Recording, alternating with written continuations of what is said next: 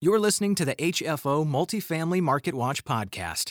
Apartment owners who need to know trust HFO, the leading source for multifamily information in Oregon and Washington. Welcome back to HFO's Multifamily Market Watch podcast. It's Monday, April 24th, 2023. I'm Mike Pierce, Senior HFO Research Analyst. The big stories from this past week developers are saying building in Portland has become unaffordable. Lee Fehrenbacher, HFO senior broker, on why Portland multifamily investors are voting with their money. HFO's podcasts are sponsored by Gantry Incorporated, the country's largest independent banking firm focused exclusively on commercial real estate. HFO is your leading multifamily firm in Oregon and Washington. Now, on to our news briefing. Portland developers are struggling to build affordable housing due to the accumulation of various development requirements that have been introduced by the city in recent years. Justin Wood, a developer, said that these requirements are preventing him from building more affordable housing on a vacant lot that he was interested in. Wood said that after he calculated the cost of building materials, labor costs, and construction loans, city bureau development fees, and the cost for the empty lot for the months it takes for the city to process permits, he estimated that he would only make 35,000 in profit per unit. After taxes, the payout would drop closer to 20,000. To meet the city's goal to significantly reduce carbon emissions and slow effects of global warming, the city established policies that have gradually added up, making it difficult for developers to afford to build new housing in the city of Portland. However, urban study experts believe that the rollback of these policies is short sighted and places Portland collective health at risk in exchange for developers' financial comfort. The city of Portland is facing a housing crisis, and costly construction requirements are believed to be a significant factor in slowing down the supply of affordable housing. Developers argue that the city's affordability crisis is best addressed by building more housing affordable to households making near the area's median income. However, developers face regulatory costs that can be burdensome and may discourage them from building affordable housing altogether. To address this issue, the city is considering several options, including streamlining information about the development process requirements, creating a specialty team for quick permitting requests, and allowing housing developers to defer system development charge or SDC payments for at least two years. These initiatives aim to make housing projects more financially feasible and spur additional investment in the housing market. In addition, the state government has set a goal for Oregon to produce at least 36,000 units of housing each year, with the aim of adding 348,000 homes by 2030.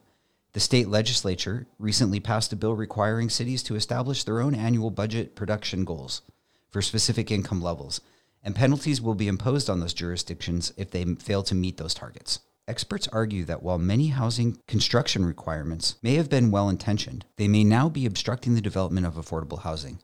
Therefore, it is essential to examine these policies and find a balance between maintaining the high standards and addressing the housing crisis in Portland. Portland multifamily investors are voting with their money by HFO senior broker Lee Fehrenbacher. There is a familiar refrain HFO brokers hear when they talk to rental housing providers about their investment plans in Portland. I'll look at anything outside of Portland. Better yet, anything outside of Multnomah County. HFO has heard this statement in the past year from investors nationwide. Their feedback is consistent, as are their concerns. Investors are reevaluating whether the city that works actually pencils in the face of growing homelessness, crime, increasing governmental regulations, and one of the highest tax rates in the country. Unfortunately, many are deciding it does not. Last year, according to one local 1030 exchange company, of 207 transactions totaling $220 million in Portland based sales it saw come through its office, only 35 investors accounting for roughly 55 million remained in Portland with their replacement properties. Statewide, the same accommodator saw 435 million of 900 million in total sales exit Oregon via 1031 exchanges. The most popular destinations were Washington, Florida, Arizona, and Idaho in that order. A recent Oregon Housing and Community Services analysis identified a need for 554,000 new units statewide over the next 20 years. As a result, the Oregon Governor Tina Kotek is proposing an ambitious public investment to spur the production of 36,000 new units annually. Despite the need to build more housing, the Oregon legislature seems to be more focused on penalizing rental owners instead of helping to speed up production and encourage investment. For example, Oregon's new rent control measure, SB 611, which caps rent increases at 5% plus CPI, but no more than 10% a year, along with ballot measure 26238, which will be on the May ballot and would create a 0.75% capital gains tax in Multnomah County, just for two examples of the most recent efforts. According to CoStar, Portland has about 4,300 apartment buildings, which account for nearly 130,000 units. Of those buildings, 68% were built before 1980 which means most Portland rental properties have plumbing, electrical, and other building systems that are approaching or have exceeded the 50 year age and are nearing the end of their useful lives. On top of that, monthly costs for things like utility, admin, and taxes are increasing, and operating an apartment community cost effectively is becoming increasingly complex, especially for smaller communities with fewer income producing units to spread expenses across. More than 76% of apartment properties in Portland are smaller than 30 units. With current interest rates and proposed legislation being considered by the legislature, it's hard to imagine how a new owner could even afford to purchase a property today. That's the problem because besides well documented need for more housing, Portland needs continued investment in existing and aging housing stock. Making plans in an environment where legislatures continually dictate what rental housing providers can charge and what they must pay, SB 608, 611, and ballot measure 26238, just to name a few, makes investors question whether Portland, Oregon is a safe place to do business. Portland is an amazing city. Its access to the great outdoors, vibrant food culture, friendly, open minded people are what make it great.